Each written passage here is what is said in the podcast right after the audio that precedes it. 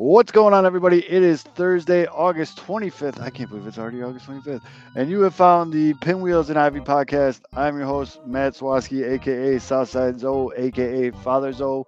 And with me, as always, Mr. Aldo Soto. I guess time goes slow when your team loses five or six. So. Yeah, it, um, we're going to get into this. It's, it's brutal. and the good Reverend K Fitz. I mean, time loose moves pretty slow when your when your when your favorite team only has like sixty wins. Also, Yeah, I Not I want to talk even. about that because I mean, so we're going to talk about the Cubs, the White Sox, disappointments, the ups and downs, and all arounds of what's going on in Chicago baseball right now. Um, something special I want to trickle into this show for the nine people watching. it, it builds up, but I have my big money fantasy draft on Friday. So if you have any like good sleepers or anything like that, go ahead throw it in the comments. Help your boy win some loot. I have not looked at one iota of fantasy football yet this year. Usually I'm pretty prepared. I'm like I'm already getting texts from people. I'm usually that guy people text when they have fantasy questions. No idea. But Here he goes. Uh, J- Jarvis Landry, 14th round. Ooh, With the sure, is it a Saints. PPR league though? If it's PPR, Wait, absolutely. PPR. it's half. All right. Still worth it in the 14th round. Why not? So we're gonna do all that and much much more. Let's tap this guy. Rebuild of the favorites. We here for the latest. South side or the north side. Not tuned to the greatest. Home team for the home teams. Both sides got our own rings. On the mound or the long ball. But we don't put the wrong strings. Yeah. It's that time of the year now. Wrigley or Gantes or the whole league that we hear now. New show with a new move. Discussions and interviews. Trade rumors that might be. This is Pinwheels and Knife. Yeah. This is what you waiting for, yeah. You can put it on the board, yeah. Every season, it get all change. Take me out to the ball game. This is what you waiting for, yeah. This is what you waitin' for. You can put it on the. Every season, it all. Take me out to the ball game. This is what you waiting for, yeah. You can put it on board, yeah. Every season, it all.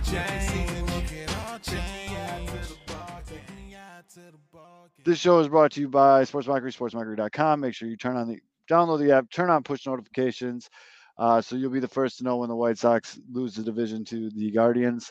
Uh, SportsMockery, SportsMockery.com. So my keepers going into this league. and I know no one gives a shit about my fantasy football team, but my keepers going into this league are Jonathan Taylor and Ja'Marr Chase Okay. because I drafted them both as rookies in later rounds. Round doesn't matter. We just do it as you keep a running back and a receiver, whatever. So if you, as we go on in the show, if you So got any- Taylor and Chase. yeah, if you got any good keepers or anybody I should be targeting, go ahead and throw it in the comment section. If you're listening to this on Spotify or something else later on in the week and it's before Friday, just tweet it at me. Hook it up. I'll throw in Dameon Pierce, Houston. Who's that? into the mix. He's a running back in Houston, Love it. and he Text will it to me later because I'll forget. Text it to me later. That's why I need it in the comment section so I can write it down this young quarterback named Chris Sims. I heard he's the quarterback of the future. Really, of the future. Uh, I'm going to tell you right now what's going to happen. I will Josh, Josh. I will draft Josh Allen in one of the first two rounds. Do it every year. Fucking love that guy. Hey, he's- Okay. will he be there? I think in my league, he's going to be the first overall pick. And the one one of them, eh, quarterbacks score like thrash. So in this league, you can only keep one. You get two keepers, and only one of them can be a running back. I had Josh Allen last year, so he's not being kept. I think I lost in the championship in this league last year. I got. I know I won money in it, so I have a later first round pick. Usually, what's left of running backs flies off the board first, Mhm. and so I'm just gonna take. Jo- I have Jonathan Taylor, so I really don't give a shit. I'm just gonna take Josh Allen because I love that guy. one of the two leagues I'm in is PPR. And that's on Sunday. And in that league, when you draft, um, your keeper, you only get the keeper for one year, but your keeper is a player that has to stay on your roster the whole season. And then in the next season, you get to keep them in the round you drafted them in in the previous Yeah, season. that's usually how that goes. But this Oh. one, th- yeah, that's what this league. Javonte Williams in the ninth round. Nice. For reference, this league, I think this is the 16th year of this league. Nice. The same. I think Same guys, same as everything. These are my boys from back in the day. Eastman, you guys know Eastman. Eastman's in this Mhm. league. Uh, it's a lot of good times. Anyways, baseball baseball. Baseball. because no one gives a shit about my fantasy team. Um, Hey, we held the audience. yeah, I It's it actually no one up a left. little bit. Yeah, thanks everybody. But I still, didn't no even one, get a chance to flex that I have in my other league, Derrick Henry and CMC as my two keepers. so, you, so you have a medical ward. I. Um, I have And no as my keeper. nice. nice. I had, No he was one, on no one roster. has put anything in the comment section though. Oh. Sorry, they're here for baseballs though. What do you got? baseball, baseball. So Well, I mean, there was one comment. The my biggest problem with this White Sox team right now is well, there's a lot of reasons, but where I want to start, it just seems like there is no sense of urgency with this team. Like this is not if you watch if you just came down from like another planet and I froze again, damn it. No, if you just came if you just came down from another planet and I was introducing you to the game of baseball and you watched the White Sox game, there is no chance you'd be like, "Oh, that team's like trying to win a division right now." Like they just they, they I know there's a lot to Not- that metaphor, Not but only like that, so Oh, we we do need to address this, by the way, before we lose a lot of our audience. I think um, NASCAR minute is coming. Nas- NASCAR Mitch is not here with us tonight, but NASCAR Mitch uh, failing to prepare is preparing to fail for NASCAR Mitch. So he has a video that he prepared for us that none of us have watched yet. We only uploaded it, and so yeah, we'll let's call it what it is. NASCAR Mitch is a fucking gamer, and he was like, "All right, I got pulled into some bullshit. I can't be on tonight, guys. But I'll tell you what, I recorded a NASCAR minute for you." And he sent us the video. Now none of us have watched it because we all want to have genuine first experience. Because I've I've been told by some of you via text and DMs that one of the best part of NASCAR minute is watching our reactions to. Fucking, I'm pretty sure Mitch changes his underwear after those segments because that boy gets excited. You haven't there's a towel right there now. He gets woo. That boy. I mean, that might be why he's taking it off tonight. Maybe he just can't handle it in the groin area. By the way, some good back and forth on Twitter with uh, Mitch and talking about I think Chase Elliott. Yeah, I saw. I couldn't pay attention. Yeah, I had no, I couldn't really I- keep up, but yeah. Literally, the only the only NASCAR thing I can pay attention to right now is our NASCAR minute. I couldn't. I'm not going to even try to hold a conversation on Twitter or like read along with shit. I mean, Chase Elliott's pretty much the beginning and end of my knowledge of NASCAR. I think one of the few things I know about NASCAR. I don't. I don't even think this was a NASCAR race, but uh, Tony Stewart killed a guy.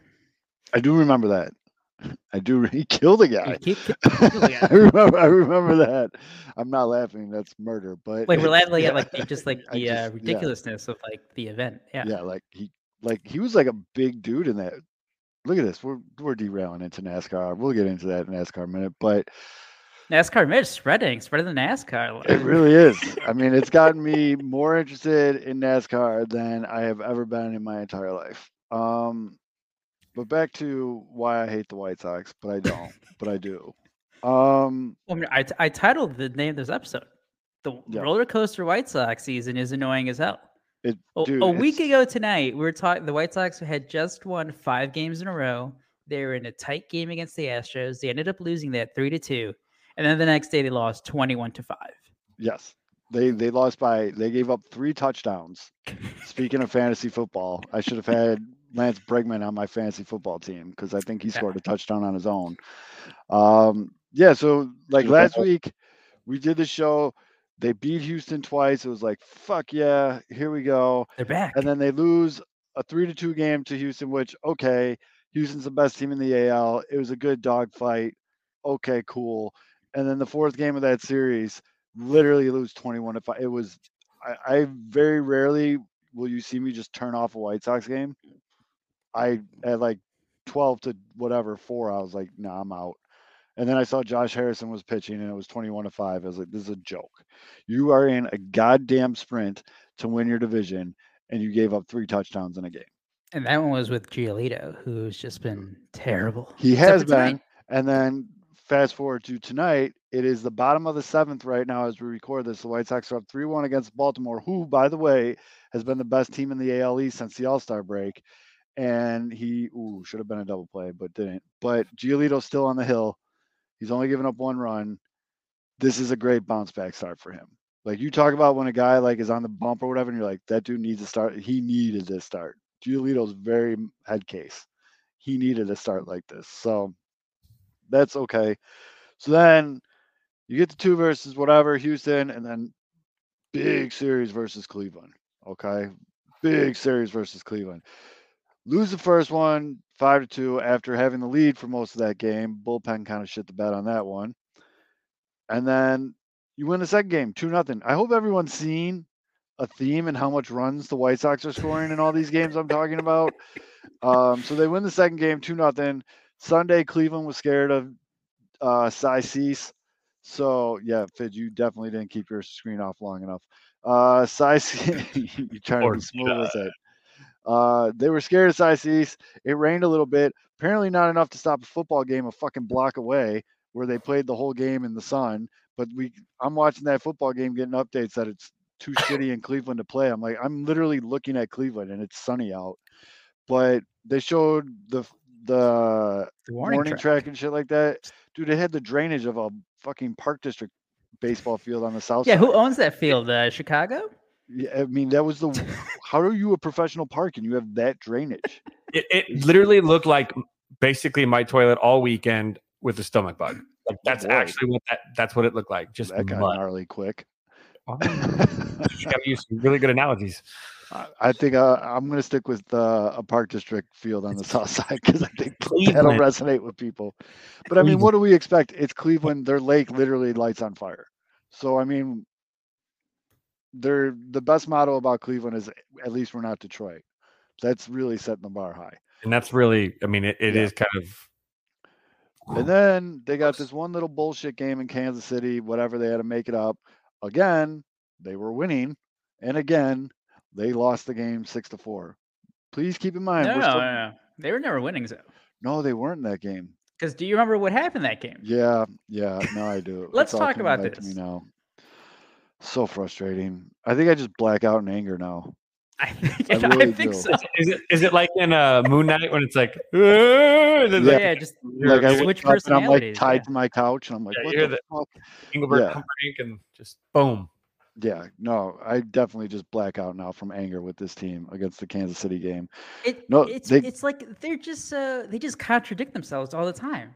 Yeah, I saw this example of like that that time uh, when because there's Michael Kopech pitching because they wanted to give Cease an extra day off, uh, so Mhm. that he would start game one against Baltimore. So they play that game on. Monday. Michael Kopech, who like a couple starts ago had that no hitter like through six innings or He whatever, struck out like 12 dudes. It was like career high. and he looked great. You know, he was like in like 85 pitches, and they pulled him.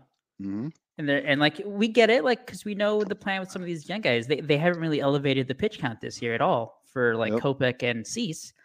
Um, and like why are they doing it? They're Hold on, to time out, time out, real quick, real quick, real quick. What's up? So Oh. Lucas Giolito's at 93 pitches. He's got a runner on first and second and one out. I've, I haven't seen this before on this team. So LaRussa looks back at Katz. Fids, this is what you wanted. He told Katz to get on the phone. Katz got on the phone. He hung up the phone, and then Katz kind of just went like a. He clapped his hands and said, "You can read his mouth perfectly." Said, "Damn it, Lucas." And then LaRussa just was like, "Fuck this, I'm getting him." Good job, Tony. Nice. It's like, okay, finally, at the end of goddamn August, we're It took doing it took the right almost thing. 125 games. But we I was actually going to interrupt too. In the Cubs game, um, Nootbaar just hit a bomb to right for the Cardinals Made up name. into the bleachers, and as he was rounding first, kind of midway he fall? between Did he first fall? and second, Did he fall? no, he 100% pointed at the right field bleacher bums and taunted the shit out of them.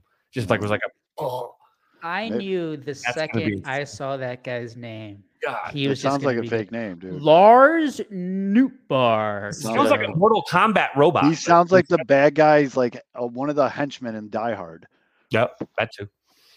Who was in that? What was that Mortal Kombat robot? Like, who- It's such a know? joke, though, because like the joke is always with the Cardinals, like, oh, made made a player, but they fucking do it every year. Right. That seriously sounds like when you just like let the computer do a, a name randomizer when you create a player on a baseball game. Yeah. Anyways, And then they have this other guy, Nolan Gorman, who has like good. a 400, he's 410 on good. base percentage this year. anyone anyone that plays MLB the show knows who he is. He's got a juiced rookie card. That kid is good. I hit bombs with that kid. Um, but yeah, so uh, So yeah, here's here's the Kansas City game. Here's the Kansas City. So Kobe goes out to warm up. he throws a couple pitches, and then on his landing leg, his left leg. He throws a pitch, looks down at it, and immediately like shakes his head. So out comes LaRussa, out comes the train staff. They talk to him.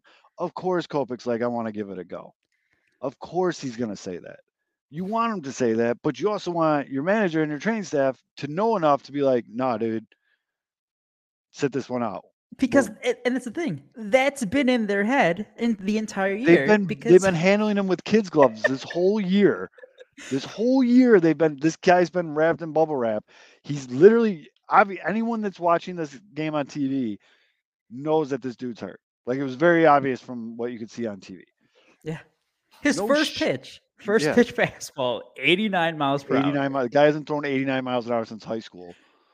His first pitch 89 miles an hour. Everyone in the now everybody knows he's a hurt. Everyone knows it. And so, but Tony and them, I'm not just putting this on Tony. The entire coaching staff, Yeah, they leave him out there to give up like what, like two base hits and walk the bases loaded, I think and then he, gives I up a run. walk, hit batter, Yo, yeah, he nailed the guy. single walk, or something like that. Yeah, That's so, so, fr- that's, that's so frustrating to think that how in this day and age that slips through any coaching staff where that's like an absolute tell of someone needing to either be spoken to or outright pulled when you're seeing Right. that. Like, and they did nothing. nope, nothing. And so Kopech gets pinned with all those earned runs. Jimmy Lambert didn't really do him too much favors, but I will give a shout out to Vinny Velo, Vince Velasquez. He came in through three and three and a third. He was pretty strong. White Sox actually did come back in that game and tie mm-hmm. it four all in the seventh. And then Joe Kelly came out there and God knows what the fuck he was doing. He hits the first two guys. Bold strategy in a tie game there, Joe. and then he gives up two runs in the eighth. White Sox lose six to four. I think after the second hits batter, after the second guy he hit, I don't think he threw a fastball again. No, and they're just sitting on his off speed, and that's how they got their hits. When he's struggling with his command, he just goes all curveballs. Yep. It, everybody knows it. I think uh was I listening to radio at that time? Yeah, I was listening to radio, and uh on the radio broadcast was like, "Yep, he must not have it because he's throwing all curveballs again." Like it's just it's like uh everybody knew it, whatever. And so they lose that game, and the worst part about it is Amir Garrett got the fucking win. Fuck that guy. And then they go, And then yeah. nobody knows what Kopech was injured with. Yeah, so then it's obviously his knee. He's like pointing at his knee when he's talking about it. In the post game interview, LaRusse is like, Yeah, it was his hamstring. What? and then the White Sox literally tweet out like maybe an hour after Tony says that that Kopech's on the 10 day IL with a knee injury.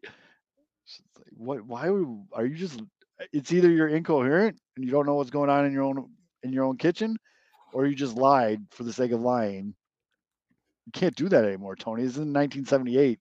There's social media teams and like, you know, you can't do that shit anymore. Oh, Kendall Graveman just walked the bases loaded. This is gonna be fun. This is gonna be fun.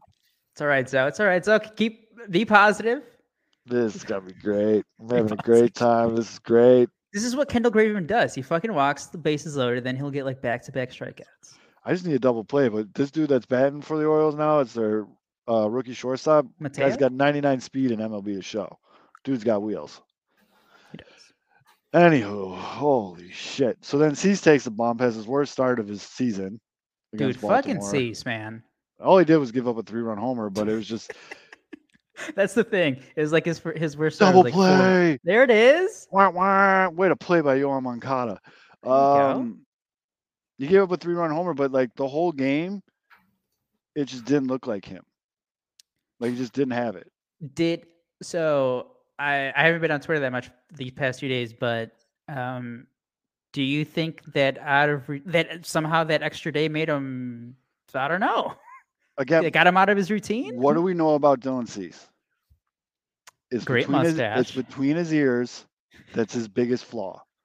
So pitchers are weird dudes, man. Mm-hmm. goalies in hockey, goalies in any sport really, pitchers, they're all weird dudes, man. Like very like they have to, their routines and all that stuff. They took him out, he got fucked up out of his routine. Mhm. And then he came out at his worst start of the season. It seems like uh, the White Sox outsmarted themselves. But here's my problem. So he had his worst start of the season, he gave up like three runs. The White Sox left like 16 runners on base that game. Timely hitting. Ugh. like pick a dude up one time, man. The guy has been a a s- perennial Cy Young Award winner for you, the one like shining, shining diamond in this lump of shit, and you can't hook, hook him up one time while he's he had one off day. Dude's allowed to have one off day. You know what I mean? Like it's gonna happen. It's just I don't Came this at a bad is- time. This Yeah. team is so frustrating. And now watch them win tonight. I think Cleveland already won today. Yeah. There's, there's still, there's still going to be four back if they Right. hang on. I mean, cool. We'll like move into second place, which sick. You came in second place in the worst fucking division in baseball. second, worst. Second worst. So, uh, but yeah, it's just I don't know. I mean, it's just it's really frustrating, man. It's, I that's saw- all it is. I saw some stats that as bad as the timely hitting has seemed, the Yeah, White Sox are eighth in batting average with runners in scoring position. It is. It's just the lack of home runs. Makes they just don't hit home runs, that's the yeah, thing. lack of home runs make it seem That's worse. literally it. They just I'll don't. hit tell you though. runs. I will tell you why and how you know this shit is go- is bad. Steve Stone, Mister Enjoy the Ride himself, the whole season Is he not enjoying the ride? gets on 670 to score, and he's just like, they need to change their slogan from "Change the game" to "Change the culture." Ooh, Direct I thought that's why Tony was there. Direct. Stoney is so sick of these guys not running hard down the first baseline. He said that they don't get to the position on defense; they ease to it. Mm. And like, dude, Stoney went in, and for either that means either two things: one, it's really that bad, or two, he's about to get fired or quit because this is what he did when he left the Cubs. Bad product right now, dude. I mean, if, look, you say what you want about the the keeping the guy's health. There is something to be said about playing hard all the time and hmm keeping and making playing at that level habit. And then it no longer becomes dangerous, which is why they're not doing it. They're not letting guys run shit out because they're afraid someone's going to get hurt. Guess when you get hurt the most, and then when you don't produce the most, and when you get out of your routine the most, is when you're told to not play the game the way you've always played it. These guys, a lot of these guys do play better when they're running things out and they're playing as if anything can happen. And that might be something that he might think about turning up now this late in the season. I mean, that might help pick him up, but that that does make it difficult for guys to be in the routine when you're not when you're told to you know come out of the box and just pull out and Yep. just But I mean, to bad to habits. hear Steve Stone go down that road, that Mhm. was just like, all right, this has really got to be fucked up now. Because Steve's close to the team, guy watches everything. He has he is like a baseball just fountain of knowledge. Had a boy Elvis, uh, and yeah, Elvis been a good pickup. It's funny how picking up guys that make a crazy amount of sense for your team actually works out. Joey Solid Gallo. defense. Couple Joey of- Gallo. Ouch. Yeah, Cough, cough. yeah. But Fidge, you brought up a an interesting thing how the Cubs only have what is it, twelve fewer wins than the White Sox now? Nine. Nueve. Nine. So got me to thinking.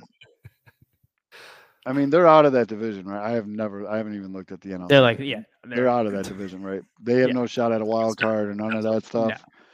Well, so- if the Padres keep imploding, Right. Yeah, I, guess. which I mean anything can. We're and having the Cardinals were pretty much uh, getting the, the. Cubs are going to be out. If they win tonight, they'll be out like 13 games. the the Tatis the Tatis uh, press conference was laugh out loud funny. Cubs are. Oh yeah, Cubs are 13 and a half out of the wild card. Okay. Yeah. So this is what this is where my train of thought went though. So you see that with the Cubs playing really good in the second half. You see the Orioles who are out of everything. You know what I mean? Like they can't win the AL East. They're not. Well, they could actually win the wild card now. They've played themselves in the wild card. Oh no, contention. they're they're right in the wild card race. But my, what I'm getting at is for a major league player, and I know which player I'm going to use as an example because you guys will, it's a Cubs player. When the pressure's off, when there's no more eyeballs, when you're out of it, you're just playing for contract kickers and a spot on the team next year. That's got to be make a difference, right? Like you're playing looser. You kind of Oh, yeah, just don't give a shit. You're just Well, like I said, you're playing for a spot on the squad next year. You're also Like- seeing the back end of all the rotations because nobody's going to burn their ones or twos against you because well, that you're too. shit team. So you're going to be facing more hittable and more. It's, everything gets a little bit looser That because too. And pressure off. I mean, a win is a win. and to win at the major league level is still extremely hard. I'm not trying to take anything away from them, but like you guys, I know you guys remember Aram on the Cubs. Mhm. Great Ramirez player. Loved him. Wasn't like the big knock on him. No, wasn't it like he only hits home runs when they're like up ten or down ten? No, he was a very clutch player. Oh, I That's a was the other way narrative that you were Yeah. sold by one broadcaster, though, Yeah. Who? Who sold me by that? Bob I- Brenly. Yeah, I- okay. I honestly, I Ramos for, Rivera, I, I get. I mean, yes, there was times where like for some like, reason that just stuck in my head. I wasn't uh towards the end of his career wasn't A Rod known for that too? Like hitting, they were calling him no point home runs. A Rod. Well, yeah, I mean, Yeah. A Rod. At the well, he was always known as the guy who could never get it done in October. right. Uh, But like he would always like if the Yankees were up like 15, then all of a sudden A Rod would hit a three run homer. If they were down by you know eight, he would just hit a solo shot. yeah. I mean, Well, the problem is when you're on a bad team, your I team's gonna say every freaking night. So what are you? What are you going to not hit home run? Oh, hey, we're we're we're down True. six. And You I know, mean, I I'm not. Aramis, so I think five Aramis out of Ramirez was with the. Cubs from 03 to like 10, maybe. And Oof. out of those years, the Cubs were good four years. Yep. So I like, mean- what? Like, it, was it all? Is he not? Is he supposed to stop hitting? I want to be very clear. I'm not. uh I'm not trying to like. That's just for some reason that was the memory I have of Aram. No, no. there was I- I definitely don't- th- th- there's I definitely the narrative that was around him. Yeah, sure. I don't. Do I mean cards on the table? I really just don't give a shit about Aram. But it's that yeah. when I think of that for some reason in my head, that's the one of the first names that pops up of the like one of the kings of the no point home runs. Uh, one of my favorite highlights of that dude is there was a pitch. You could see it actually in the replay when they slowed it down. He recognized the ball out of the hand. He knew it, he knew a soft off speed was coming, and he actually is got his tongue out like he's licking his chops, literally licking his chops, and he hit a, a fucking bomber. It's one of my favorites. That he's I that- mean- that, that dude is I mean, again, it's it's hilarious because I know we're just talking about like uh, uh, generalities and like you know talking about late season here and uh, you know teams are bad and players who are still performing, but think about Anthony Rizzo. Would do you think he's a clutch player? Just think about it. Like, don't even like just right off the bat. Do you think he's clutch or like he's Yeah. good and I would say, yeah. he has terrible postseason numbers? Awful, Really? awful numbers. Wait, I did know that. I did know that. Didn't he bat He like like 112 in the World Series run or something like that? Dude, he is t- terrible numbers. He had like a long hitless streak back uh, in twenty, like heading into twenty seventeen, and he and he had like a bloop hit, and I loved it. I was cheering for him then. I Mm-hmm. love Anthony Rizzo, but it was like a fucking jam shot out to like left center field, Like and that's that's where that gift was. Where he's like, "Respect me," because like they Yeah. walked the guy in front of him, and it's like, I mean, I do they did it because you were like, "Oh for I do 15. remember that. Did it in the World Series run that that postseason? Didn't he like bat under 150? Uh, I mean, I, I think he had like a big. I think he had a solid it was NLCS. something but overall, atrocious, yeah. overall, Anthony Rizzo are not that clutch. You know, if we're talking about uh, clutch.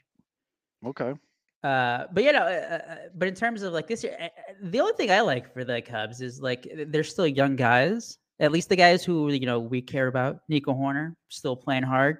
Mhm. Great Clean up- numbers clean up tonight. best best fucking defensive shortstop looking right now in baseball. Yep. Uh, so that's great to see. Um, you know, you have the you have Nelson Velasquez getting his shot. You have Christopher Morel, who's been up and down this season, but overall he's putting up Isn't, more than uh, above average numbers. Isn't Nicky Mads having a good? Nick Madrigal, ever since he's come back, uh, hell, he's 300. looks He's like healthy now. He's hitting above 300 in Oh, August. wild pitch offense. Let's go. goes. 4 1 Sox. There you go, Zoe. You were ready for nothing. Are you back? You're back, please. So- On the side too, Nick Madrigal has zero errors in that's I did see that. That is a huge stat, and I I rubbed that in a lot of people's faces. I mean, He has zero errors, and doesn't he have like a ton of multi-hit games too? he's had a couple three hits He's had now. a few in August, yeah. Yeah, Yeah, doing what he Yeah. does. That a boy, Nick. I, Took a I little think the big thing for him, everybody he, he finally got health, and I think that was one of those things, uh, you know, early in the season where you, we didn't think about the injury as much because it's like oh, you expect a guy. We don't think about it in terms of a position player when he's coming back from injury. We think about it a lot with pitchers, right?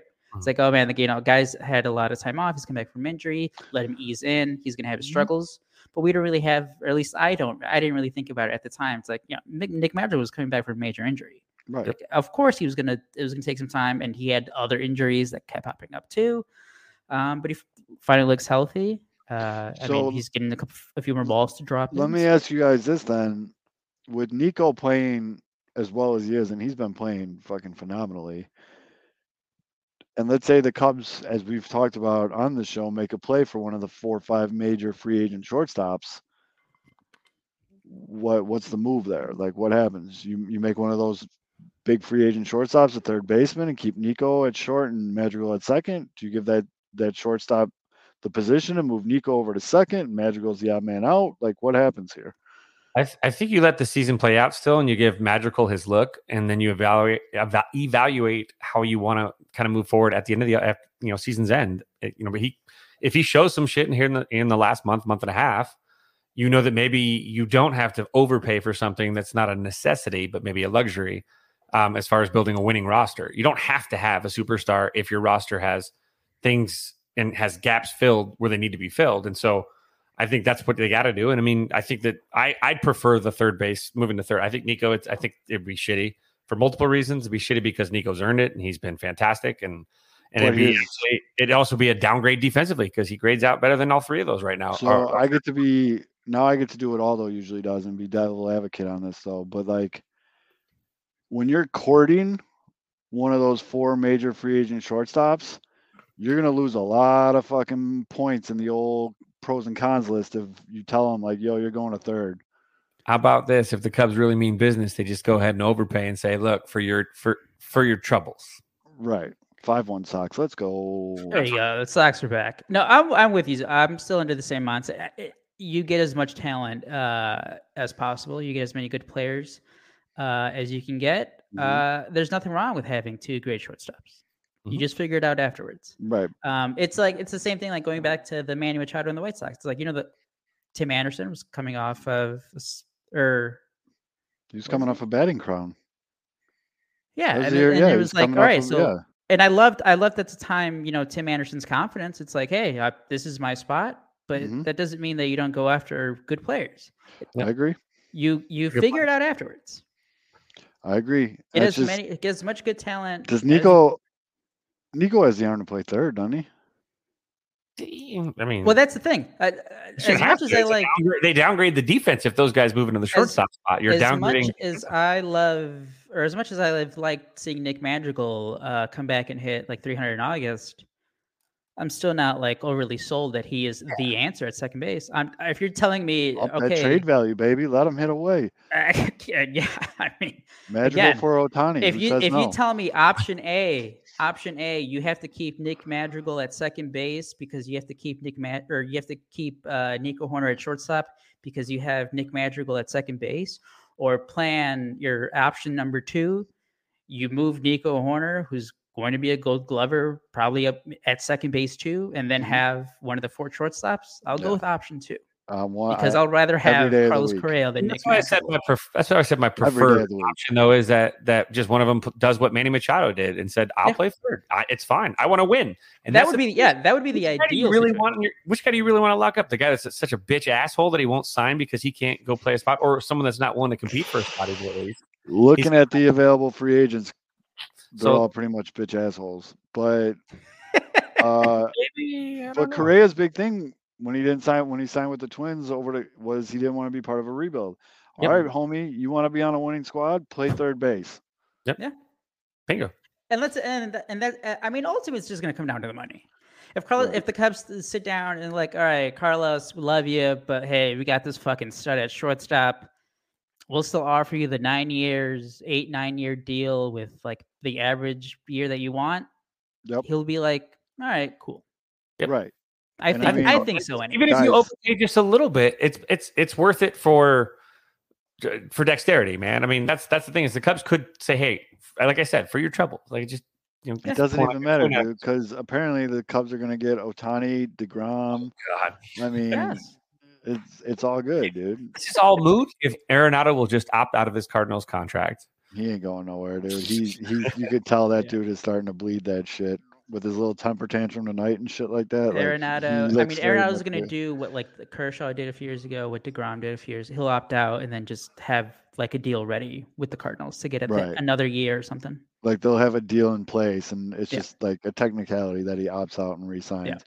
I still I mean I know we're w- weeks and weeks away from doing our off-season free agent prediction, but I think DeGrom goes to Atlanta. Oh man, that would be. By the way, so- Sorry to interrupt. What year is it that it's 3 1 Cubs in the top of the sixth inning at Wrigley and Albert Pujols is stepping to the plate and I have anxiety? I, it's awesome. I mean, it's fucking talk about that. 2022 because Albert Yeah. Pujols is It's like just- the hottest hitter in He's all. got like the highest OPS after the All-Star break. yeah, It's been insane. That home run hit, he hit that he hit the other night was all hands. It was really all hands. changing the channel right now from the White Sox game because I want to watch Albert. I Pujols back. really hate that Albert Pujols went back to the Cardinals. trust me, I, li- I I'm not one. I, I mean, I always make the analogy to like the NBA. Like, yes, you know, obviously being from Chicago, you Oh, love Jordan. Stupid fucking Cubs having their own network. I can't turn it on. You're gonna, you know, you're gonna hate LeBron, but at the same time, like you can respect what LeBron has done. But obviously, Mhm. you have that little bit that you're always gonna hate him as uh, just being a fan. That's that's exactly the same. Th- I I I am not having fun watching Albert Pujols chasing 700. I want him to stop at 699 and he has to retire. Stop it. Oh, see, stop hate- hate- it. I actually will Yes, Yeah, this. No, no, no. I've never I hated fucking remember. I had to deal with this dude for like a fucking decade, hitting you did. 500 foot Uh, home runs when the Cubs were dude, shitting. I When the actually respected it. He was he was classy with what he did. He was in a little The bitch. machine in his good. I, prime. was, I didn't hate him. I, I was I was actually I understood what he what, what it was. That was a Hall of Famer. We got to, we unfortunately we got pwned by a Hall of Famer. That's that's the really machine No, in his we did. prime is a top five player of all time. No, no, you guys good. don't understand me. That you guys. I know. I get what you're saying. I get what He you're saying. is- If I just watch, it's like watching Aaron Rodgers. It's a guy that just absolutely just shit on your franchise for a decade. Yep. I get it. I get it. I get it. But as someone that doesn't have a dog in this fight, I love Albert Pujols. I want him to hit 701 home runs. Like I'm, I am all in on this chase. We talked about this on a show in the past. I can't even remember what our, our, our group decision was. Like, will he get to 700 or not? 'Cause I think we I think we what said it would is get wrong with close. Luis? Wait. Luis Robert is swinging the bat with one hand right now. Uh oh. Hmm. He Well- literally let go of the. What the fuck was that? I'm sorry. Go ahead. That I mean, he uh, was he was hitting like a hundred mile per hour balls every time he was up uh, these past couple days. Yeah, no, I think Kevin, but I think yeah, he was like twenty two away or twenty three away heading into this season because I think he's like at six ninety four and he's hit fourteen, so six Yeah. away. So all it was right. something like that. He was like twenty. It was like twenty plus home runs away, I Oh, nice pitch. and I just uh, uh, jumped on Twitter, and the first ten tweets I saw was Luis Roberts hurt. Oh jeez, God damn it! This team, Dude. Oh, have mercy. That's not good. I mean, are they snake bitten, or do they just have the worst fucking training? I- staff so I was going to bring that up because it's like it, it like the White Sox do things to themselves to make them st- like the like the Eloy's original injury. Uh, Why did he get hurt? Because he just doesn't didn't know the proper way to run to first base. Uh, But then there's other stuff where it's like I, I guess they're unlucky. Like what the fuck is going the training? Stra- but that's the thing. They always have these like similar injuries to like the soft tissue. It's like It's always the soft tissue. They lead the league in soft tissue injuries, but I mean, some of it. There you go, Abreu. Some of it is uh like just bad luck. Like Eloy Jimenez taking a 102 mile Yeah, an hour fastball are to the elbow. I mean, unless you have Mr. Miyagi on your training staff, that shit ain't healing. I don't care if he's got the elbow pad on. That's a 102 fucking mile an hour fastball. You know what I mean? That's not on them. But it's the soft tissue injuries and these stupid when when Luis Robert hurt his wrist, which it kind of looks like he probably re-injured that right now. When he injured his wrist, that dude who was playing second base, I can't think of his name right now, is notorious for blocking the bag with his foot. Okay? Like everybody knows that. It's like a big thing. Everybody knows. Something that Bye, Yadi. Bye bye. any managerial like Yeah, coaching staff stinks. worth their fucking weight would know that and tell him that why he was on first base. You can't go head first in here. You're gonna snap your wrist. What does he do? Guy blocks the bag. He goes in head first, snaps his wrist. You got to go up cleats up into that situation. But I think that happened. Uh, when did that happen? Whenever it happened, I- it, this, it, this was a few fans. It wasn't like even the majority or a lot. It was a few fans. Gavin was Sheets play hero ball one time. Oh fuck, morning track. Don't get greedy, though. Don't get just hope that Luis Robert is healthy. Yeah, it's, I was gonna true. say that play where uh, I forget who it was was blocking second base. Like there was a few White Sox fans who were like, "Oh, that was dirty." I was like, mm, "No, that was just that that was baseball." Like That's yeah, that's one hundred percent baseball. I mean, you're always gonna get people like that in any whatever, but that's just baseball. I mean, like were you are you cheering for Miguel Cabrera though? Were you? yeah, I was. No, it's when I think fine. of Miguel, Tigers Cab- are shit though. when I, and the Tigers are shit, he hasn't really like killed the White Sox. And when I I'm old enough where I hear Miguel Cabrera's name, I think of the Marlins. That's right. I mean, uh, I mean, I think of that team with him trying to and think, like, of Willis guys and that you Josh were, like, Beckett and that you would still cheer for. Joe Mauer can fuck himself. See, that's what I'm saying. Yeah, Joe Mauer, all time catcher. I, I knew we would. I just knew that's the first name that pops out. Joe Mauer can go practice falling down for all I care. Like he's like one of the like featured cards in this new MLB The Show. Refuse to use him. Refuse to use him. Absolutely, that guy. Fuck him. Suck it, Mauer. That used to be one of the best hashtags in White Sox Twitter. Suck it, Mauer. That was like a, a fake, like a not Kenny Williams Twitter account started. or that, uh, or Sox gone. legend, Twins legend, Justin Morneau. Oh, Johan Santana. Yeah, Oh, yeah, that yeah, guy there sucks too. Yeah, when he threw his sweet 174 pitch no hitter with the Mets, beat it, geek. that shouldn't even count. Um, Uh, AJ, everybody hated AJ Pierzynski too until he joined the Sox. No, hmm. there's a lot of White Sox. The new White Sox killer that I absolutely can't stand is Josh Naylor. yeah, yeah. Can't stand that guy. If he was on the White Sox, probably be my favorite player. You know who was heading that way, but he sucks now, and his contract is barely about to kick in. Christian Yelich. I have no clue what happened to him, but I So, don't hate it. From the small corner of Cubs Twitter that I do follow, everyone traces it back to when he tried to talk shit to Yu Darvish. When he Twitter. shit to Yu Darvish, he basically And turned think into Jason hilarious. Heyward after that. Yep. I think Which I don't hate. hilarious. Oh, One wow. thing that we do need to talk about on the show because it's 100% the speed of this show. Let's talk about Yadier Molina going to fucking the DR for his basketball team's championship game while his team is in a goddamn fucking division race. And his response was, oh, everybody's cool with it, I think. This is the only thing I'll say. What a jag off. This is the only thing I'll say. For a guy whose entire brand, his entire like uh, his entire Hall of Fame case is going to be built around his his leadership. The Cardinal How way. he, how how much he means to the Cardinals, how much he cares about winning, how how- whatever of every single fucking intangible that you hear about a guy because his numbers overall aren't that good. Defensively, yes, no doubt. Hall of Fame intangibles, although Hall, of Fame, intangibles. Hall of Fame intangibles did not care about his team winning because he had to go check up on his basketball team. And when his team's in the middle of a division race in late August, bullshit leader. Took the weekend off. Get out of here with that Just- shit. Yo, uh, my the team I own in some Dominican fucking basketball league is in the championship. This means a lot to the community. Bro, no one gives a shit if the owner's there. Because here's the thing. Here's the thing. I wouldn't care. I wouldn't care if if it wasn't all for the for the for the legacy talk, the, the leadership talk before. Because we we're, we're in a city where you know in the '90s we saw it in the in the, doc, in the documentary.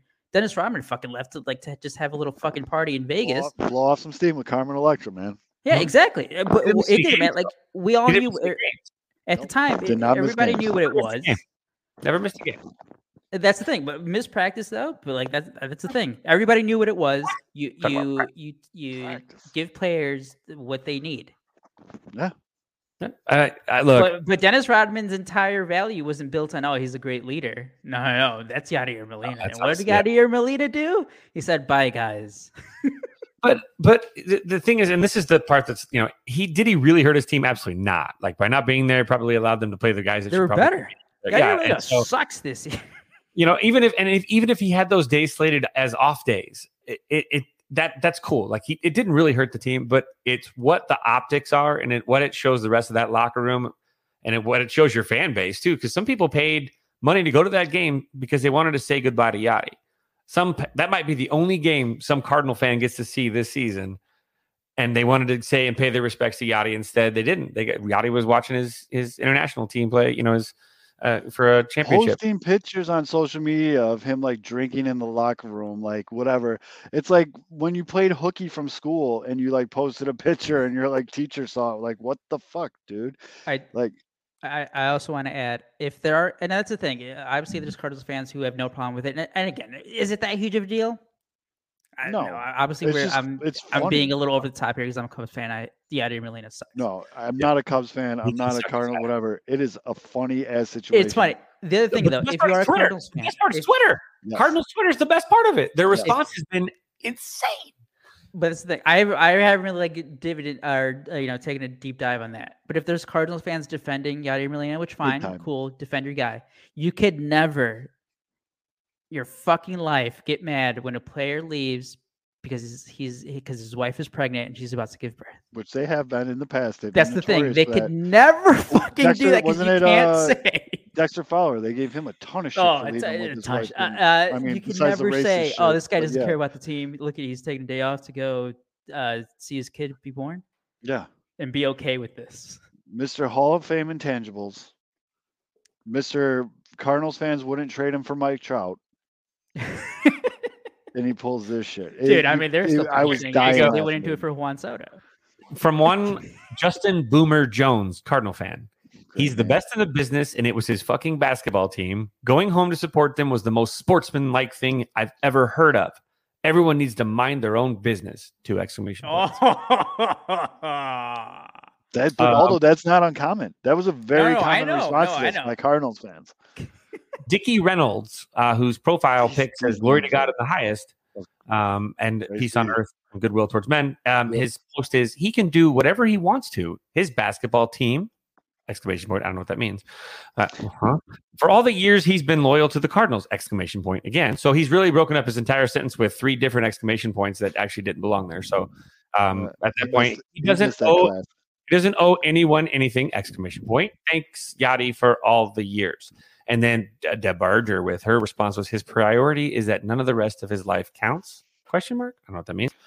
And then this is the most I've ever heard of Daryl Pyle. This man has given his entire career to making the Cardinals one of the most one of if not the winningest franchise during his career.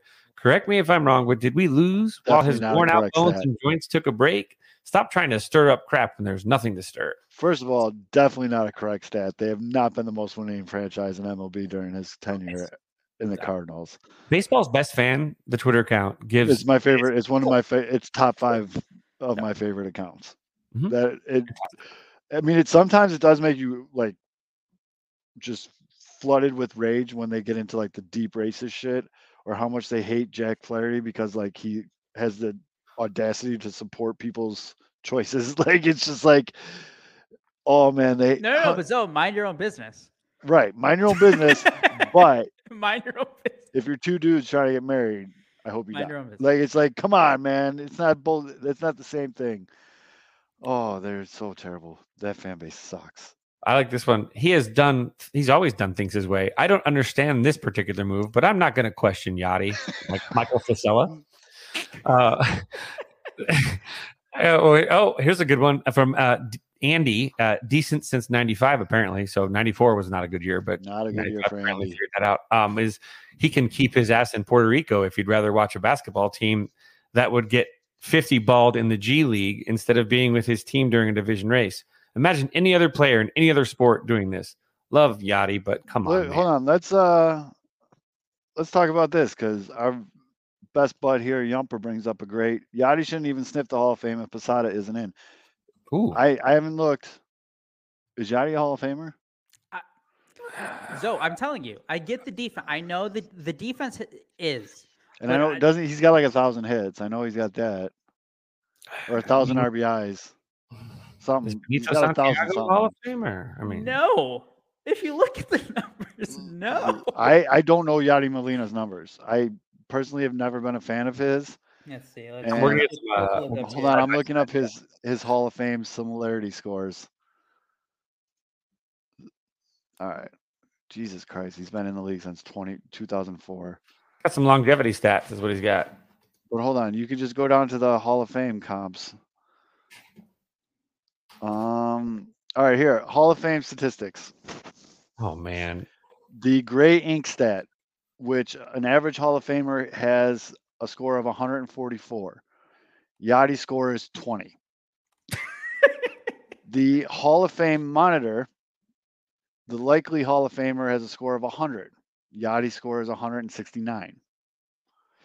The Hall of Fame standards,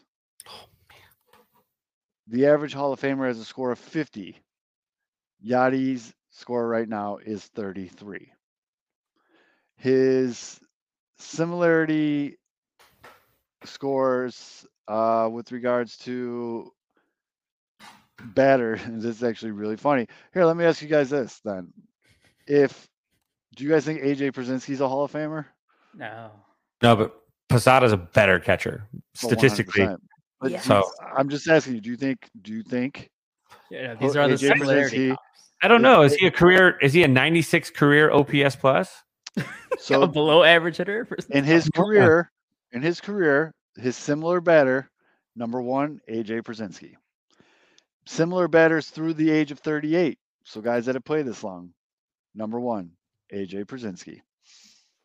So if you don't think AJ Pierzynski's a Hall of Famer, might have to take a long, But the hard look. intangibles, He's though. almost the same OPS plus as AJ I'd say AJ's got some pretty good intangibles. That drop third strike that led to the first World Series. But Series the in oh intangibles, though, the the, That's the pretty leadership intangible. that he brings. Actually, yeah, Pierzynski has more homers, better No, that, that's the thing, guys. That's the thing, guys. on When when you get into this conversation on Twitter, it's uh, the national media obviously loves fucking Yadi because they love the Cardinals lore. Yep. But when you look at the numbers, it is it's not the same because Derek Jeter did put up numbers, but it's in that realm. The guy is elevated just by the so myth. of, here, here, like, here's the, here's good his- stats. He has a 42 point, and I'm on baseball, so this is baseball reference. He has a 42.1 career WAR. Average Hall of Famer has a 53.7. He has a 28.77 year peak WAR.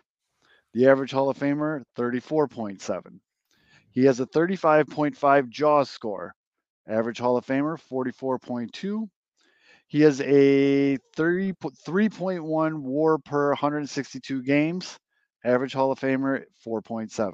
Yadier Molina is not a Hall of Famer. And that's Well, the thing. And the um, ma- and again, the major reason those numbers are even that high for him is because the defense. Again, great defense. defensive catcher, Arguably the best defensive catcher of all time, but that still doesn't make him a Hall of Famer. No, but he can't hit worth a shit. Yeah, He's been he in the just- league for how many seasons? 19 seasons. 19? 19 seasons.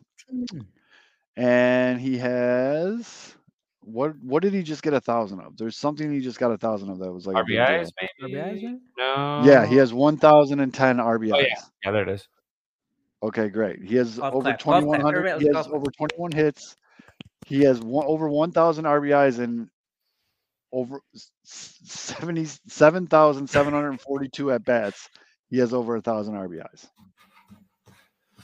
Yep. Uh, intangibles, though. He's never won That's an MVP. literally the fucking talk That's- when everyone that's like- brings up Yadi's a Hall of Famer. He's It's never like won Tony an Romo. MVP. It's like saying Tony Romo is a Hall of Famer to me. Not never won even an that. MVP. 'cause He's got Tony Romo one, wasn't even two, three, four, five, six, seven, eight. He's got nine Golden Gloves in 19 seasons. great defensive catcher. Yep. One, two, that's a good three, one. four, Oh. five, six, seven, eight, nine, ten time All Star. Exactly. There, th- Ryan. Oh, That's, I mean, Ryan, that's, that's a great comp. Yep. Yep. I would agree with that, Ryan. Ryan Liv- says, yep. imagine Jason Heyward playing 19 years of peak outfield defense and then saying he belongs in the Hall of Yep, Fame. that's basically what it I- is. There it is. I was trying to think of a comp of like the, his of Yadier Molina's like his slash line, and it's it's basically like Jason Heyward with the Cubs. Hmm, That's thing. Boom. It's just Heyward didn't play with the Cubs his whole career. That's all. Yeah. Uh, yeah, I don't.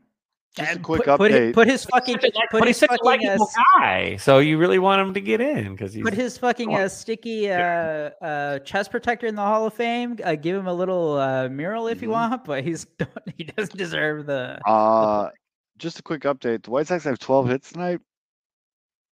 All of them are singles. I hate Frank Menechino so much. At, at this point, though, okay, d- He can't be this, this this goes into your guess. Do Yeah, you think he comes back as the hitting coach? He can't. He just he can't. unless they literally just burn it all down and start from scratch. You built a team of power hitters to get a hitting coach that tells them to hit ground balls.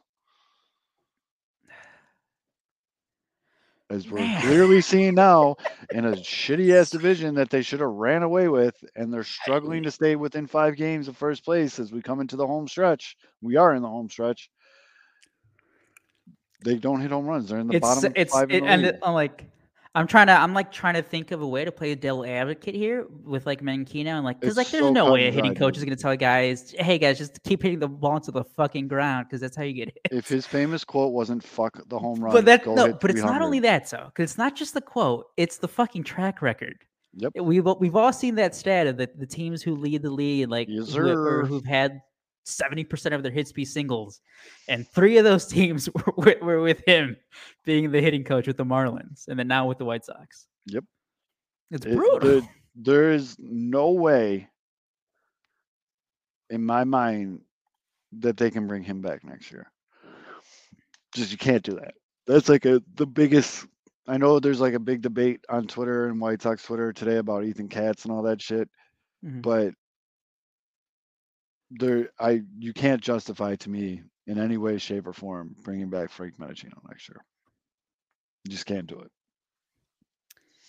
Can't do it. Built a team with the power hitters and told them all not to hit home runs. Maybe if they had more than five analytic people on staff, someone would have stepped up and said something. No, well, you got Shelly Duncan. Cool. He's obviously doing a great job. Another, need- uh, another Cardinals. Might connection. need it. Dude, the Dodgers literally have an analytic person assigned to every one of their opponents. Maybe you can hire Sandy Duncan instead. Yeah, I mean, apparently She White Sox only Beverly Hills that one time. White Sox literally only hire people if they're related to someone in the organization, anyways. So Well, yeah, I mean Shelly Duncan, Dave Duncan's son. Yep. Dave Duncan, close friends with Tony La Russa. The Andy Chicago way, baby. Hogan pick. Yep. Nepotism. So, uh, or I wanted to ask you both guys. So, I mean, obviously, we've seen Cleveland play. We're we're almost in September. Mhm. They're keep fucking winning. I don't Mhm. think this is. Uh, I don't think the way their offense scores run is sustainable over a long period of time, years wise. But we've seen it with teams work in single years. oh yeah. Do you think they just don't stop? Like, it's So, working for them. I think Cleveland was fortunate enough to catch the Padres at like the best possible time to catch the Padres. You know what I Mhm. mean? Like they're struggling. They got drama. They got all kinds of stuff going on. Um, hold on. Who else? Damn, they won by a touchdown today. Yeah, Um, one second. against Clevinger. Yeah, but he's been. So now they go to Seattle for four, which Seattle's been hot as well. Dude, Seattle So- just. I think Seattle just lost a series to the Nationals. To the Nationals? Yeah. No. They lost. I think they lost. Seattle has series. lost. They're five and five in their last ten. I thought Yeah. they were playing better than that, but No, they've at least they're they played a two game series with the Nationals. They split it. split. There you go. Uh, they split. They lost two out of three to Oakland. though.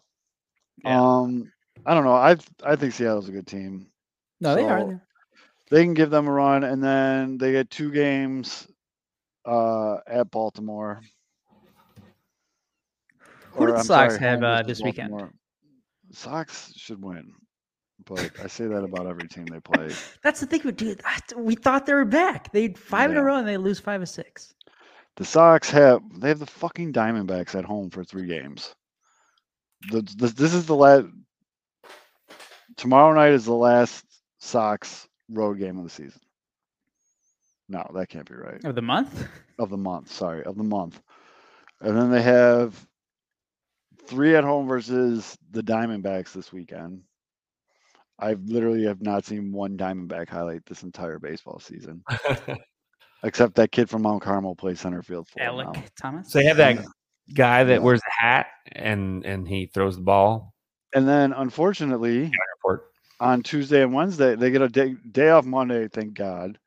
And then Tuesday starts a series with Kansas City at home, which should be a layup by all means, but they can't beat the fucking Royals. Fucking beat the Royals. They can't beat the Royals. It's it's amazing, to be honest with you.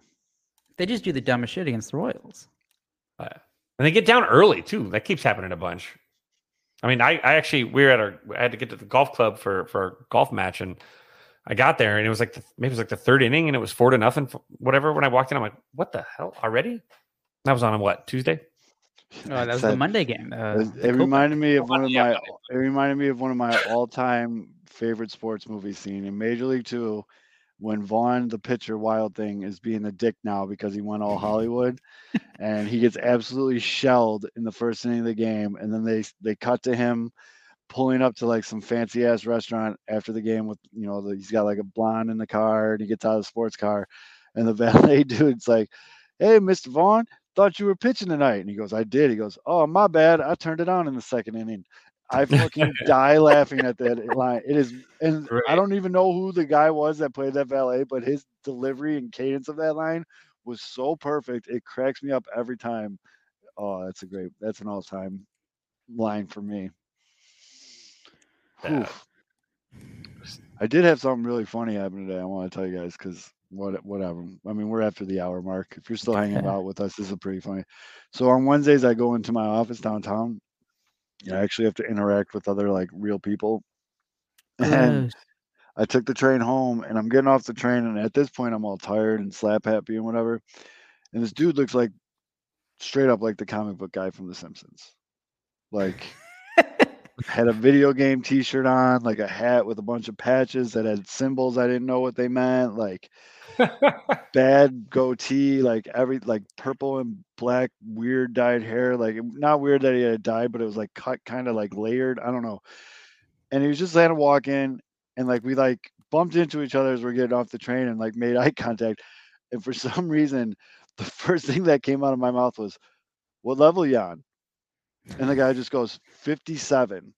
Oh, I don't know if he oh. means a video game or if he means in life or if he means what, but like for some reason I can't stop thinking about that now. I thought I was making a joke like, "Hey, video game guy, what level you on?" Like, ha ha ha. But he just like looked at me and was like 57. And now I, I mean, don't know what he are was there talking about. 57 floors in in the. Oh, we were getting off a train. Oh yeah, well that's not the same. So I don't know if he means like in life or like in the Matrix or like you Was know, he like- holding something? Was he playing on something? Yeah. He like put something in his bag. So I'm guessing whatever handheld device, like a Nintendo Switch. how or Maybe something. the Switch. But it was just, I don't know, just how quickly he responded to that with that specific of a number. I was just like, I was like, whoa, dude, like, uh, uh, okay, like that's that was my response was like, Level Cool, up, man. bro. Like, cool, man, and like I just walked away, like I didn't know what to say. I thought I was being funny. I don't know, but for some reason that's that's sticking in my head right now. I can't stop thinking about that, dude. So, Oh, yeah. dude, if you for some off chance listen to this random baseball podcast, you you put my brain in a pretzel. Well, yeah. Tell us what what. yeah, I'm, I need to know what game, what you what you referred to as that, because that, that that screwed me up. But Well, according to the Google machine, I got nothing. I was kidding. I was gonna say I'm very curious as to what you would have googled that. So Aldo, do you have it ready? Oh, yes. Oh, here we go. Well, first we have to do the intro, but yes. Yeah, hold on. Yeah, we What make sure been waiting for. that. Uh, where's the uh, intro? uh. I got it. Here's the intro. Okay. Ready? And for now, even when he's not with us, he's still coming to play because he's a fucking gamer. It's time for NASCAR Minute with NASCAR Minute.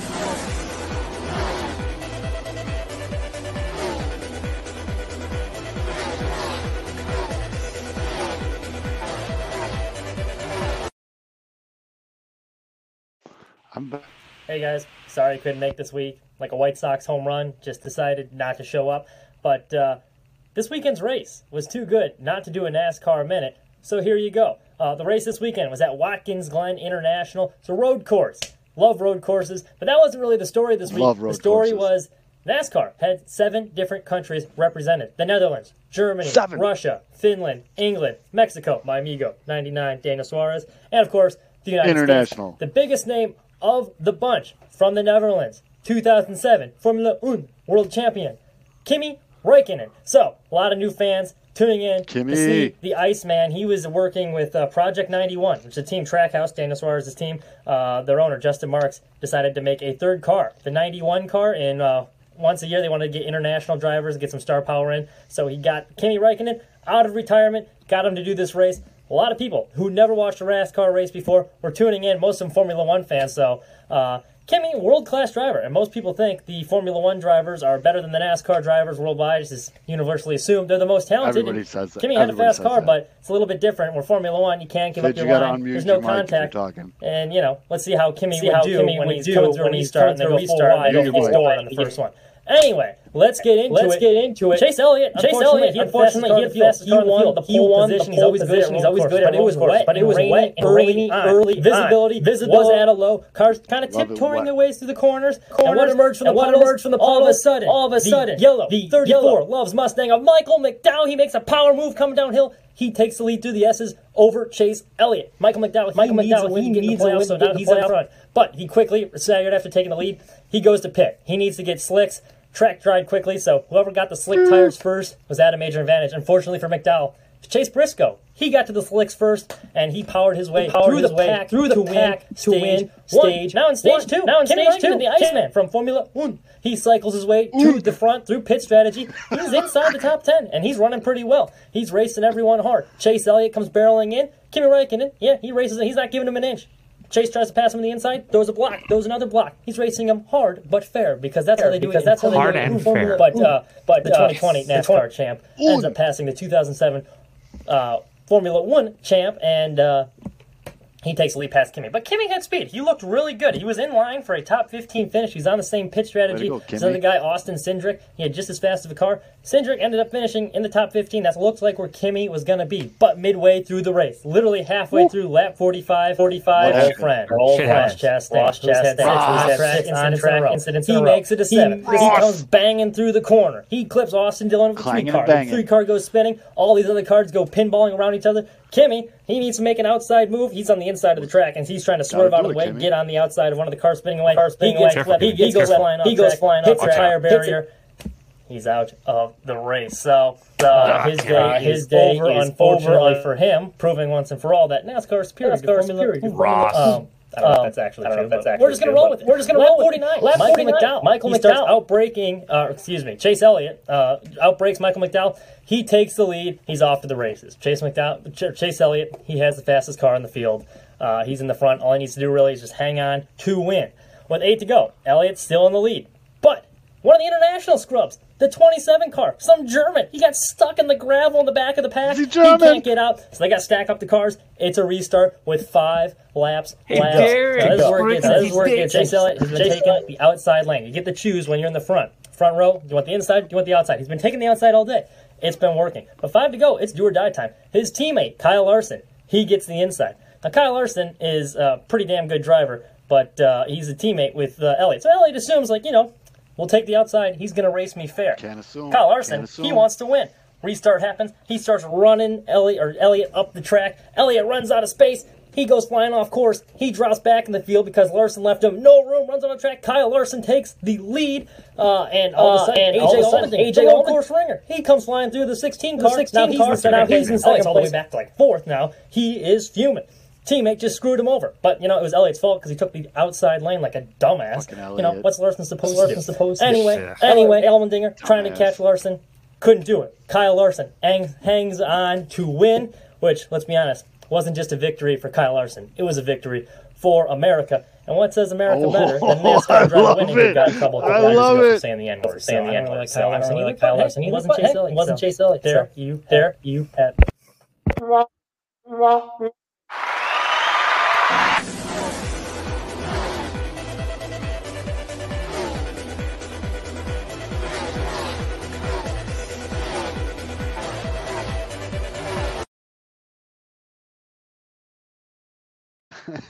I gotta say, first and foremost, I don't know if you guys got it too, but every time he said Michael McDonald, all I could think of, I can't stop thinking of the singer Michael McDonald, and I'm laughing my ass off. God bless you, Mitch, for actually recording that and sending it in. First of all, the NASCAR minute is now like NASCAR five minutes.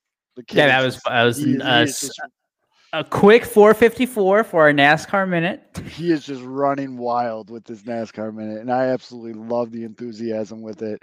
I think we do need a Mitch and Yeah Dog NASCAR pod. I think that would that's just a print money kind of thing. I think That uh, would be amazing. I think Pinwheels and Ivy needs like a new slogan, like Pinwheels and Ivy, Cubs, White Sox, hating Chase Elliott. Or do you- And Ross is a train wreck too, though. That guy.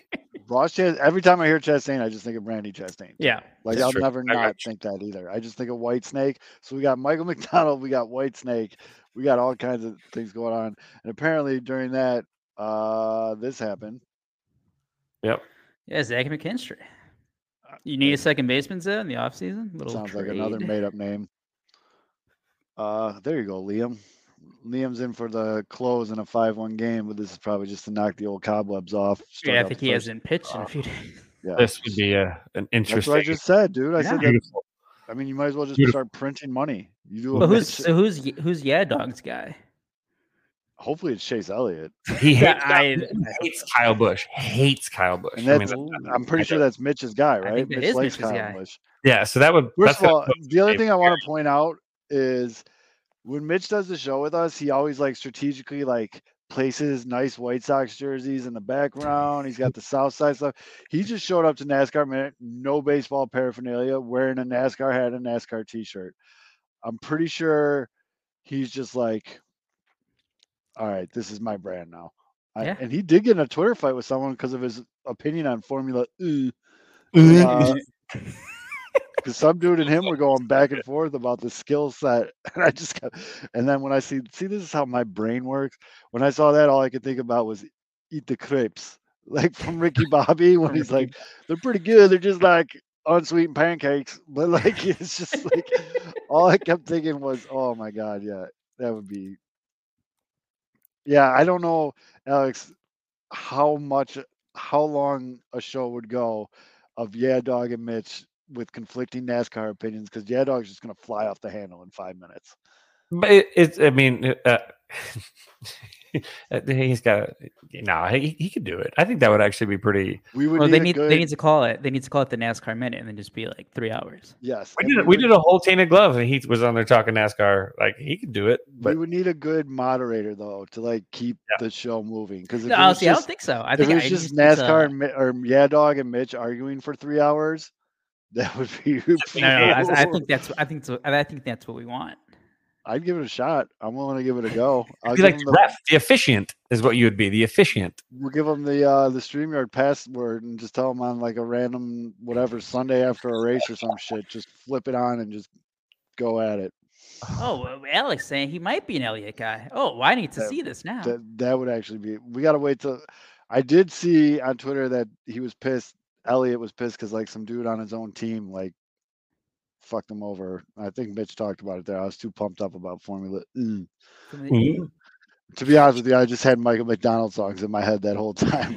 And then that scene from 40 over. If you play Michael McDonald one more time, I'm bringing a gun to work and blowing my fucking brains out. Yeah, that. Oh fuck. That's all I can think about. My mind is a weird. Kevin, we do have a Cubs question from earlier. Oh, Oh, okay, yeah.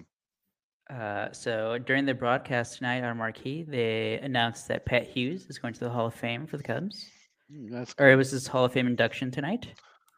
So your favorite Pat Hughes memory? And Liam Hendriks just gave up a two-run homer. It's all Him. It's all call- right, sir. him calling the uh, NLCS. The uh, the game Clincher. six against the clinch. Yep. That's. I mean, that's that's the last we got of it from from our own. So Just that's never be easy with this fucking team. It's fine though. It's fine though. It's fine. It's only five three. Um, I, uh, one of the, the uh, one of the all time regular season moments. Obviously, there's a, lot, a whole bunch of the postseason from 2016, even 17, uh, at Game Five against the Nationals. But uh, a regular season moment that it will always stand out, and it's with Len Kasper too. His TV call of this was great, and the radio call. I had the radio call of this saved as my alarm. Uh, in in what was I like a the sophomore in high school was the a guy that we brought up earlier in the show, the Aramis Ramirez walk off two run home run against Francisco Cordero uh, in June something of like 2007 at Wrigley Field. That call by Pat Hughes, Santo in the background, just losing his mind as well. All time moment for me. That was so fun. Obviously, all the the funny Pat and Ron uh, Ron Santo moments, like the, the, the Ron Santo going off on the Mets, how much he hated the Mets. Those were always fun to to listen to. uh, Pat trying to keep it together, like cracking Uh, up. Um, I mean, he- I mean, he- that's the best part of it too. He kept he kept Santo in check a little bit too. yeah. but those were all great. But yeah, that that uh, that Aramis Ramirez walk off against the Brewers, just an all time great call by both TV Mm. and radio guys for the Cubs. Such good moments. I mean, So, what's the- your favorite uh, Pat Hughes uh, memory? Everything, everything you guys just said. I just I can't, stuff. there, there, there's just so many. It's hard for me to pick. The thing I like about Pat Hughes too is that he was with the Cubs for Yes, young for this. years I remember this. oh yeah, uh, those hair so being good. up. Oh. Uh-huh. So Pat Hughes, Yumper said I should I should moderate the show with uh, Mitch and Yeah Dog. I would need to be drunk. I'm not even going to sugarcoat that. I no, no I'm be- telling you, though, we need to we need to do this like as uh we need to do that we need to do that as the Cubs Sox bet next year. It's like loser has to like live stream a race or something, Okay. and that could be you. I, if I, if I lose, You know, I'm let's 100. just, let's just make it you no matter what. If I lose, I'm 100 percent having special guests. I'm having guests the entire time. Well, no, I'm bringing on That's Yeah that's, that's Dog. the pilot. I'm That's the bringing on pilot Mitch, episode. I'm bringing on That's the Sale. Of, uh, and I'm just gonna start bringing on random people, like just friends of the show. I'll be like, "Yo, Beeflo, want to watch five laps of a NASCAR race with me and talk about it?" And just, I'm pretty sure those are long telecasts too. I think those like bro, three they are hours long. forever, and they just seem longer. I'm gonna, it actually, I mean, it'd be fine. I would just drink the whole way. Yeah. Well, wait. Did, boys, didn't the schedules come out? When do the Cubs and Sox play? They play every, dude. The new schedule. That's actually a really good way to end the show. The new schedule is Yes. awesome, by the way, because everybody plays everybody now. And Yep, it's a completely balanced schedule now. I think there's like five days, five or six days now where every team is playing that day. Opening day, Jackie Robinson Day, I think Lou Gehrig Day, um, I- Fourth of July, And there for was Cubs fans too, day. this year you have uh the London game. Cubs are playing the Cardinals in London for a couple games, which I is wonder if, he, if unless Yadi's team is in the playoffs or something. I don't know. There's the No, this is, potential. this is that Yadi's my- last year. there's Oh, the yeah, that's potential that my summer trip will possibly overlap while like in the same general area at least while they're All right, there. so Sound like quick we're look- from London. That might, quick might look- require A quick look at the Cubs schedule. First game, opening day, Thursday, March 30th, at home against the Brewers. Makes Win. sense. Uh, so that game is going to get rained out. Um, Without a doubt. then, then on the road against Cincinnati, and then Texas. Then see, oh, Texas, Seattle at home the first couple weeks. Interesting. That's the best part, man, is you get to see these team like I absolutely love the fact that they play every team. And Yeah, I think the play- White Sox open up against Houston. they Yeah, play in for LA. reason they close against San Diego again. I don't mm-hmm. get why they keep doing that. They play in they, they play in LA in on the 14th, 15th, and 16th of April. That is insanely early. Usually, like they're here like in May or June. I Yeah. love it. Get the get the losses out of the They're- way. They're that's the thing. in Oakland. That's going to be cold. That's the thing though, Fitz, is like everything that we're used to with baseball schedules is like thrown out the window. hmm And the Sox open against the Astros in Houston the same weekend that Houston is hosting the Final Four. Oh, Oh, le mole donut shop. That would be a fun trip. wait. If So I- yeah. So w- I don't think we've I don't think we've talked much about. Can I overall... can I admit something to you guys though? Like Yeah. this is a deep confession. These are my convictions. I am legit scared of the state of Texas. I am scared to be in the state of Texas.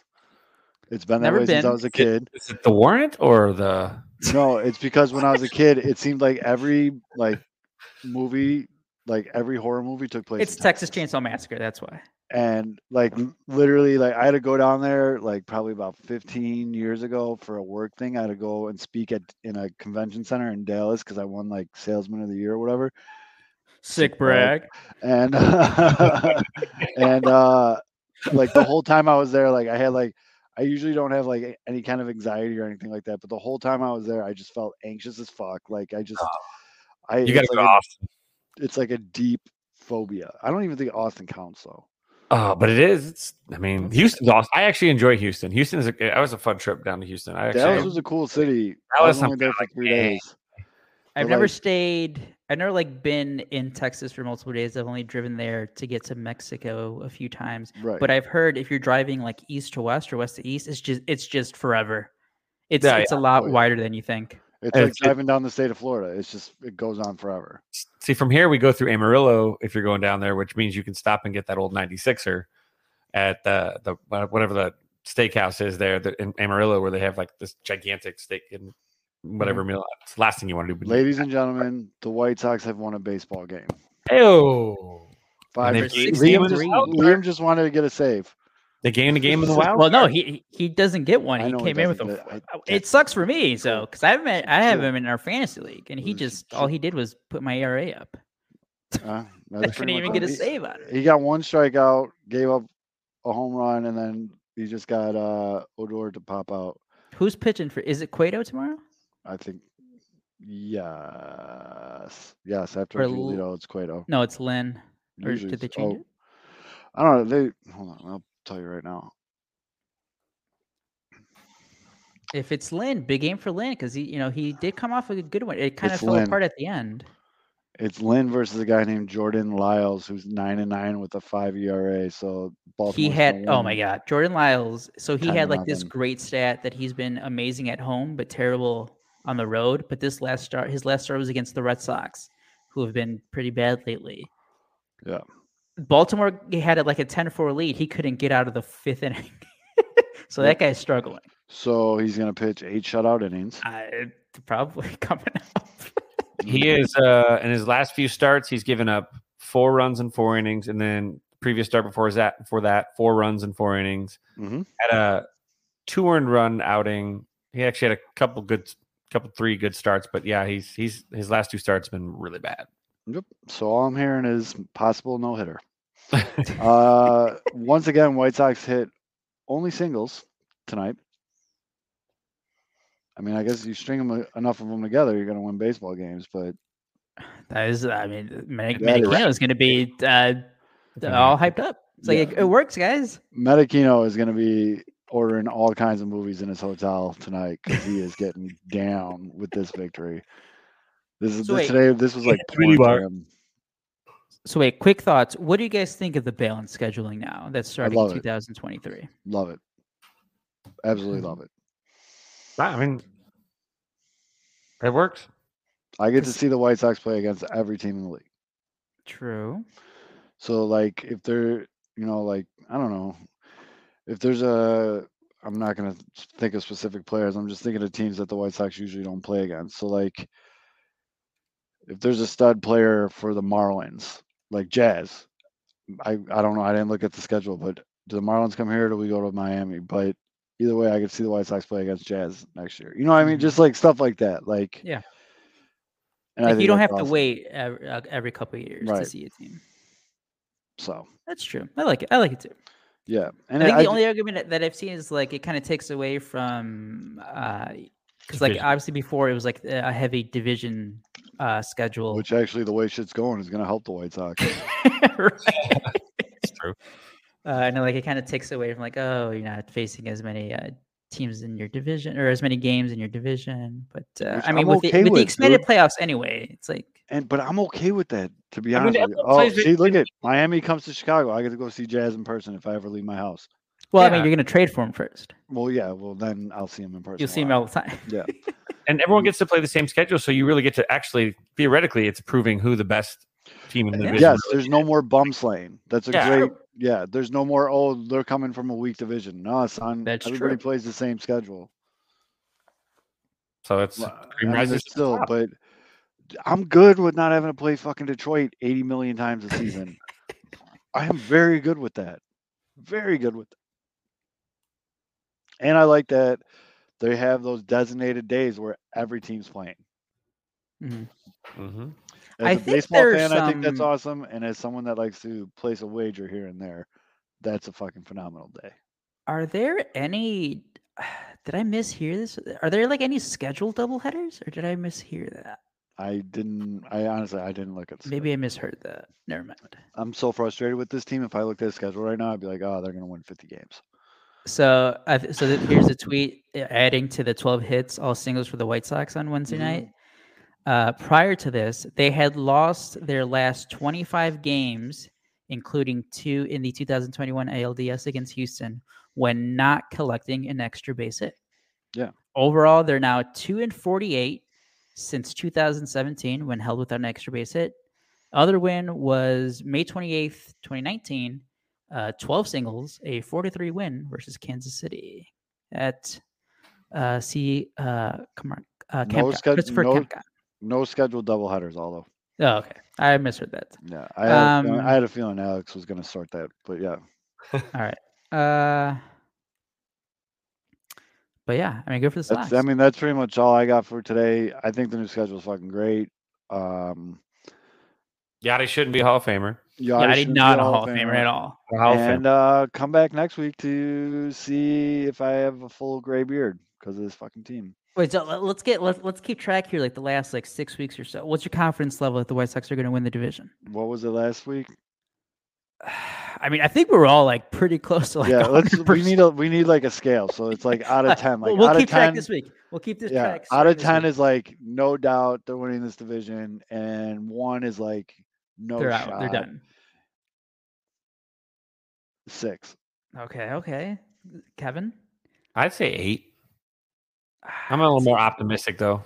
They're four games back. I mean, I, I've been saying all along it's because the division is crappy, but Cleveland's winning. I'm gonna be with. I'm gonna be like at a five. I don't know, man. I mean, Zoe's at a six. He's he's he's feel like positive Cleveland- Zoe. This is positive Zoe. I'm I at feel like six. I wanted Cleveland's to about keep to it- drop off. I wanted to keep it over five. The thing that worries about that I worry about with Cleveland is their starting pitching's good.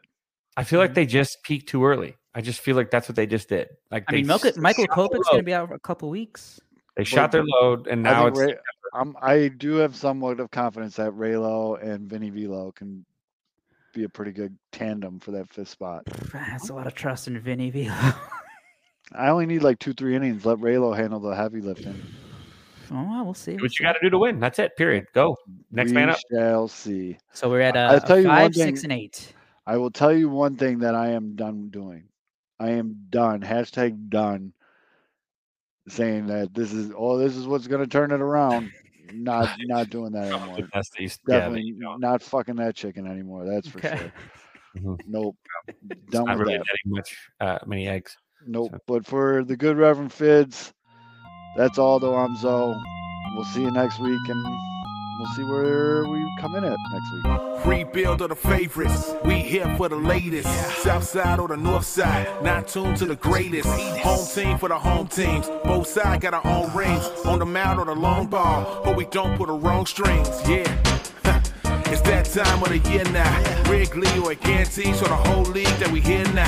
New show with a new mood. Discussions and interviews. Trade rumors that might be. This is Pinwheels and Ivy. Yeah. This is what you waiting for, yeah.